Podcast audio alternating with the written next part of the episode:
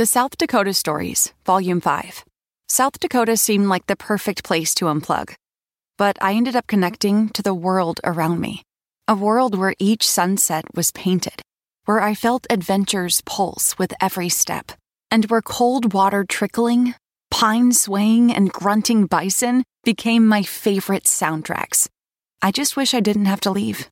There's so much South Dakota, so little time.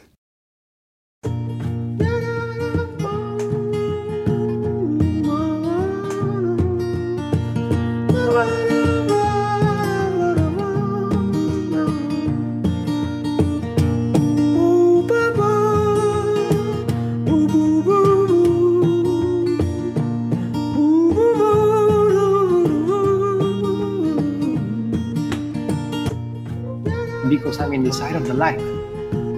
This is what I'm supposed to do. This is what God told me to do.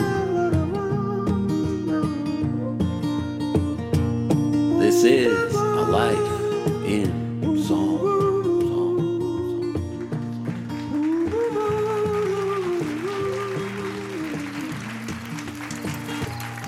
All right, welcome, friends. Come. Come sit beside me. Warm yourself by the fire and tell me your story. Tell me your story, and I'll uh, I'll write you a song.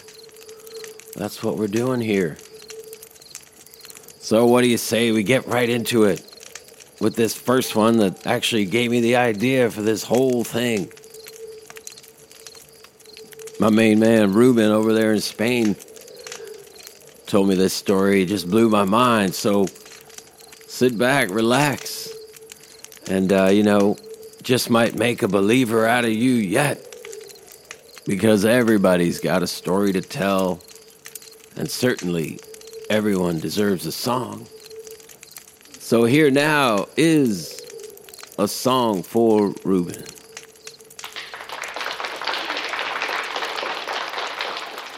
Yeah, we did many, many shit together. We just started traveling. We were one year living in Australia, Vietnam, Laos, Cambodia, Thailand, India, Nepal. And we came back to India after with a few friends. And we reached this town in the Himalayas, very high up the mountains. And we get this, uh, man, this room with this balcony awesome balcony. The only thing you see is the, the river in the bottom of the valley, and in front of you, just 5,000, 6,000 meter mountains, you know, incredible. So at some point, we were having dinner outside in this beautiful balcony, you know, and uh, this guy comes up, you know. He introduced himself as Carlos Mantrayaya. He explained to us, like, uh, yes, I'm a kind of healer, and especially what I'm doing here. In all these couples you see that come to visit me is because they have problems in having babies, right? So Anna, our friend, uh, was sick for a while. When we get at that point, at the, so high in the mountains, she was sick like for the last week. She didn't know what happened, food poisoning. She didn't know, but so we went the four of us in the in that room, right? And uh, Anna explained what happened. I feel like this uh, stomach discomfort, and uh, my lungs are, are, like heavy. It takes a big effort to breathe.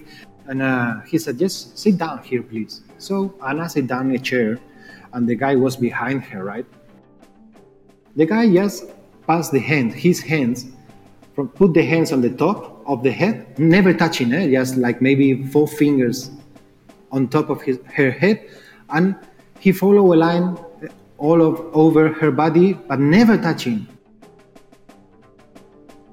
And at some point, Anna becomes white, absolutely pale. So Marta realized, and there was like a kind of bowl there, and she took the bowl and put it in front of her mouth in case, in case she puked. And suddenly she was like, and she puked the most strange thing I ever seen coming from body. Dude. It was like a, a ball of hair, but not. Yeah, it was like a ball of brown and green hair. The shocking thing is, as soon as he puked this, I felt a kind of energy going through me, boom, hitting my face, and I just fell down in the floor.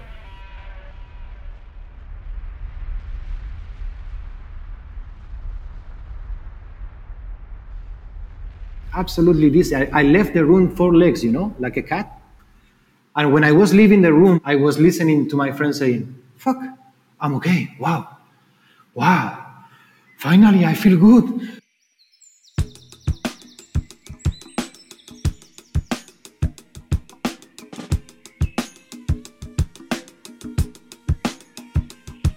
We came back and the guy was outside again, smoking, saying, Man, that was amazing. Yeah, yeah, yeah, that's what I do here. I'm a healer, blah, blah. I said, You guys, if you want to come, I can just check on you. If you are okay, nothing. If you if I notice you have something, I can treat you. So okay, okay, this we decided, okay, okay, let's do it. Why not? Because we were like amazed by this guy, you know. So Borja, my friend, come. He put Borja in a kind of uh, I don't know this hospital little bed, you know, with wheels, and he just puts his hands on top of him, never touching. And he said, "Man, dude, you are perfect." I said, "Oh, okay."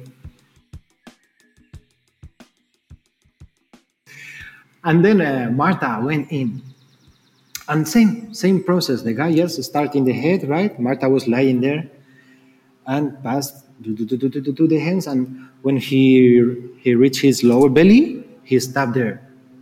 Hmm. He said, hmm. Uh, there is something here. Marta was about to explain to him, like, yeah, I have, uh, uh, in English, do you call it uh, microcystic ovaries? And uh, also, endometriosis, we call in Spanish, which I don't know the English word, sorry for that also. Is, this two disease doesn't have a cure, not even now. You know, they, they don't even discover, you can treat it with some medicines, but they cannot cure. Doctors, like med- regular medicine, Western medicine, cannot cure that. So she was about to explain to him, like, hey, you know, I have the, guy said, no, no, no, no, don't tell me anything. I know what you have. Suddenly, is this is the first time the guy really used his hands, right? So he started pushing Marta's belly with his finger, only his finger. Pushing, pushing. Marta was, we can tell that she was in a very bad pain, very bad pain. Suddenly, at some point, the guy said, Give me this cotton, cotton thing, you know?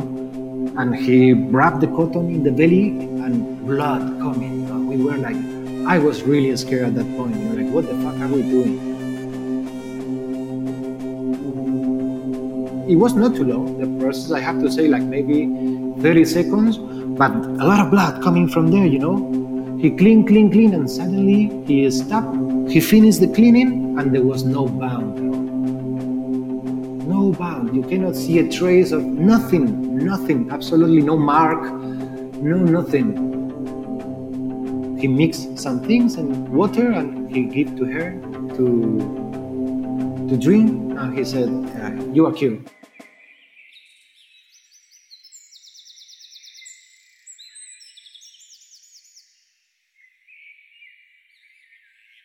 so wow we were like very impressed by this guy we didn't know we didn't know what to think but we were very impressed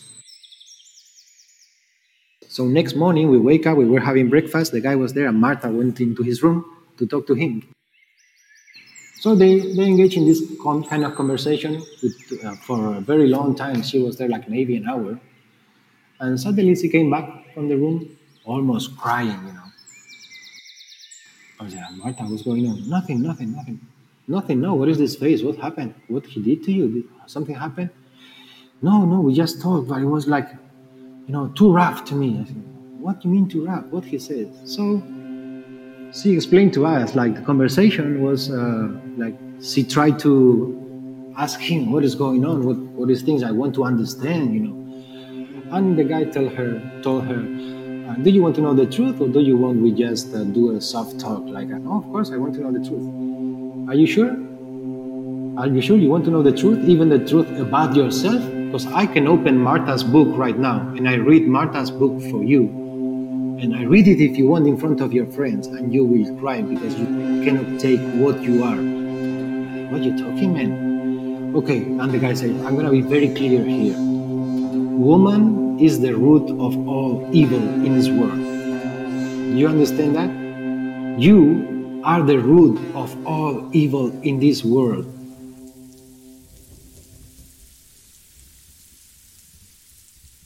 And blah, blah, blah, this kind of thing. And Marta was like, wow, so and so. So it was like too much. So my friend and I uh, went to talk to him. Like, dude, you know, Marta explained this to us. What happened? Yes, yes, guys, you don't know because you are now under the influence of love, which is the magic woman used to blind us. Once you are out of this, you can really see clearly what I'm saying. We are the light, and woman is the root of all evil in the world. We said, man, dude, you are crazy. Why are you helping all these ladies to have babies if you think they are uh, the root of all evil? And he said, because I'm in the side of the light. This is what I'm supposed to do. This is what God told me to do. He has a master plan. I'm just a, you know, a little piece of it.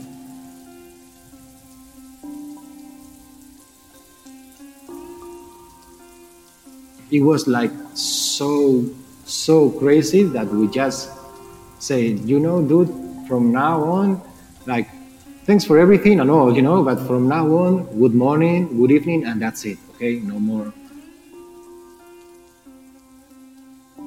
So we were so uncomfortable from that point that in two days we changed place.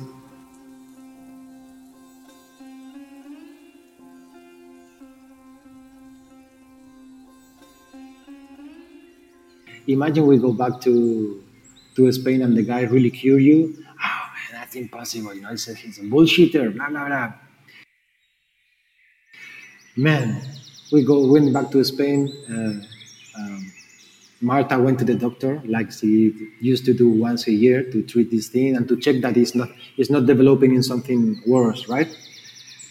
And uh, when she went out, she was like, you know, the doctor says like they cannot find anything anymore. This is too incurable disease that you don't have anymore.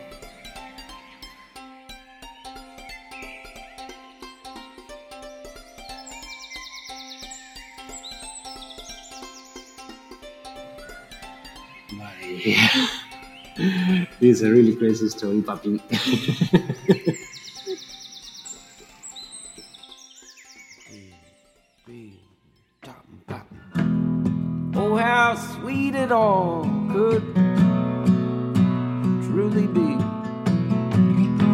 our heavy hearts finally set free. When our minds a pristine empty space for an unseen hand and a hidden face. We are filled thinking of. Cause to know God is to be God. And knowing is just remembering it's actually a miracle. that we are even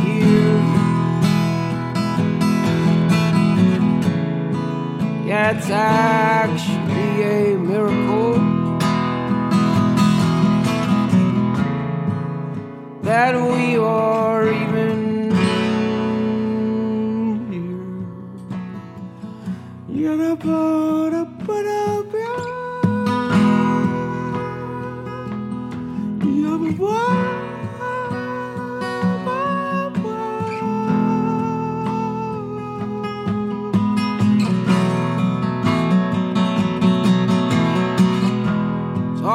this song be like an offering.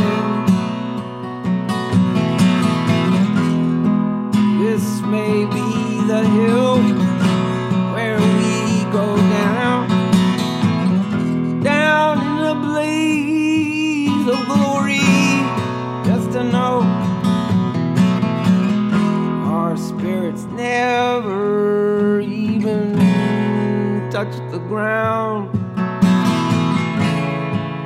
are filled with love, but not the kind you're thinking of. Cause to know God is to be God. And knowing is just remembering.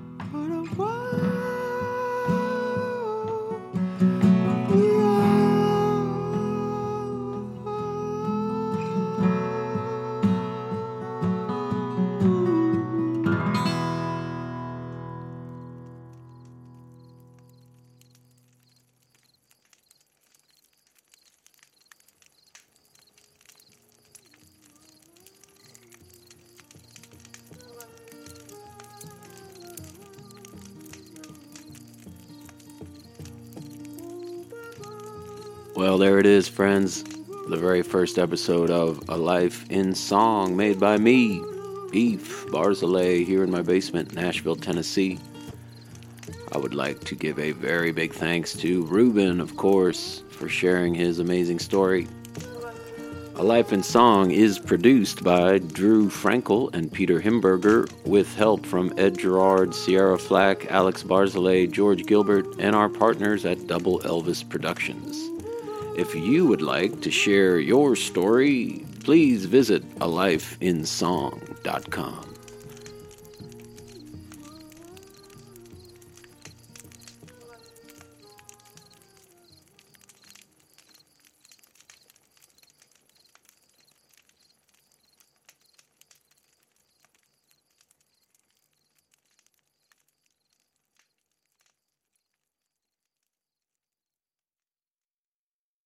When it comes to teaching kids and teens about money, practice makes perfect. That's where Greenlight comes in.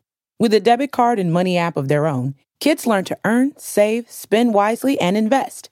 Parents send instant money transfers, create custom chores, and automate allowance, while kids track their spending, set savings goals, and practice money skills they can use today and for life.